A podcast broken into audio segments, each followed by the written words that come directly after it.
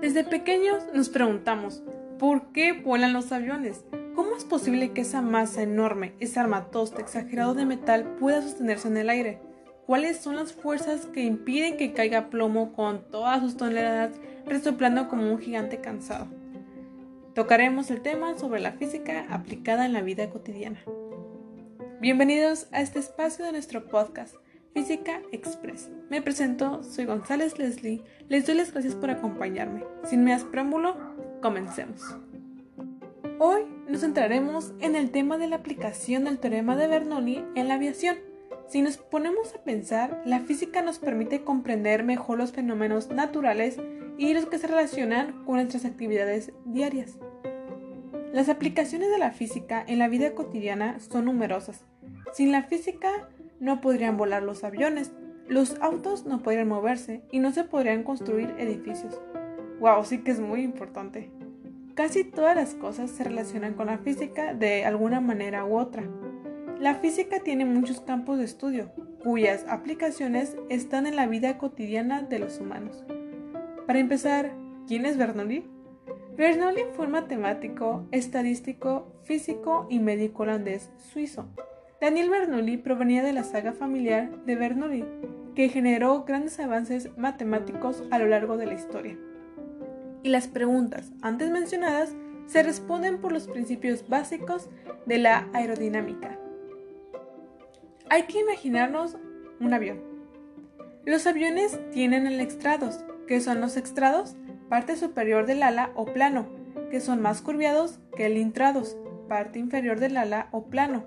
Esto causa que la masa superior de aire, al aumentar su velocidad, disminuya su presión creando así una succión que ayuda a sustentar la aeronave.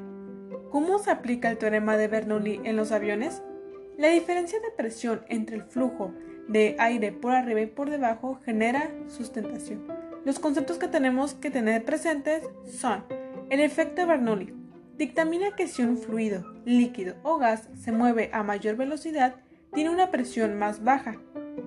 Tercera ley de Newton. Cada fuerza de acción tiene una fuerza de reacción de igual intensidad que actúa en sentido contrario. ¿Qué es el viento relativo? Es la corriente de aire que genera el avión cuando viaja. Hay cuatro fuerzas actuando sobre una aeronave en vuelo. Número 1. Empuje, que es la fuerza generada por el motor y sus hélices que empujan el aire hacia atrás, con el objeto de crear una reacción en sentido contrario. 2. Resistencia, que es la fuerza directamente opuesta al empuje. 3. Sustentación, que es la fuerza ascendente que mantiene la aeronave en vuelo. Por último, peso, fuerza generada por la gravedad y que es opuesta a la sustentación. Así que, cuando el empuje y la resistencia son iguales o opuestas, hay un equilibrio de fuerzas, por lo que la aeronave continuará moviéndose hacia adelante de forma uniforme. Eso quiere decir misma velocidad. En cuanto se desequilibren las fuerzas, las condiciones cambiarían y un aumento del empuje acelerará una aceleración, mientras que un aumento de la resistencia resultará en una deceleración. De la misma forma ocurrirá con las otras dos fuerzas. Un aumento de la sustentación provocará un ascenso y un aumento del peso hará que la aeronave descienda. El aire que fluye sobre una superficie aerodinámica, un ala, está sujeto a las leyes del movimiento de Isaac Newton. El aire, siendo un fluido gaseoso, posee inercia y según la primera ley de Newton, si está en movimiento, se mantendrá en movimiento. Si introducimos en este fluido una superficie aerodinámica, se alterará el fluido uniforme del aire y en base a la segunda ley de Newton, se necesitará una fuerza para alterar el estado uniforme de movimiento de dicho cuerpo. El ala es la fuerza que actúa en el cuerpo, el aire, para producir un cambio en la dirección. La aplicación de dicha fuerza crea una reacción de igual magnitud y de sentido opuesto. Tercera ley de Newton y que se llama sustentación.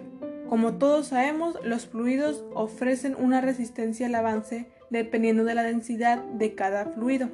No es lo mismo la resistencia que tenemos al correr en una piscina que la que tenemos al correr en una pista de atletismo. Los aviones están influenciados por cuatro fuerzas fundamentales de la física y la dinámica de fluidos, y es la combinación de estas cuatro fuerzas las que hacen posible el vuelo controlado de una aeronave. El empuje lo generan los motores, la sustentación es generada por las alas, ya sean fijas en aviones o rotatorias en helicópteros, mientras que el peso es generado de forma natural por la gravedad y la resistencia. Es generada por el fluido que envuelve al cuerpo, en este caso a la aeronave, y que es el aire. A medida que el aire pasa sobre el ala y en base al teorema de Bernoulli, al ser la superficie superior extrados, parte a la inferior intrados, el aire se acelera para llegar al borde de salida, la parte trasera del ala al mismo tiempo, lo que creó una bajada de presión en los extrados y que se denomina sustentación. En pocas palabras, los aviones vuelan gracias a la actuación de una serie de fuerzas, tanto en el plano horizontal como en el plano vertical. La magia se produce al conseguir esa fuerza de sustentación. Básicamente, la sustentación se consigue gracias a las alas del avión. Existe un teorema de Bernoulli que es básicamente de conservación de la energía y que dice que para que esto ocurra, el flujo de aire que va por arriba tiene que ir a más velocidad. Tiene que ver la tercera ley de Newton por la forma curviada que tiene el perfil. El aire que va arriba, en vez de seguir un camino recto, se dirige hacia abajo.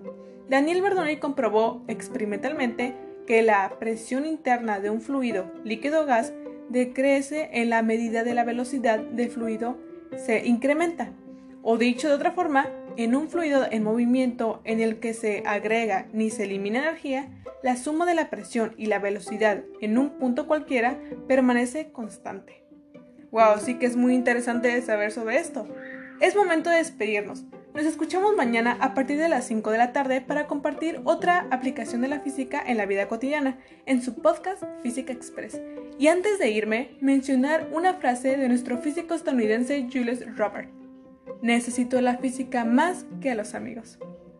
Pásela bien, hasta pronto.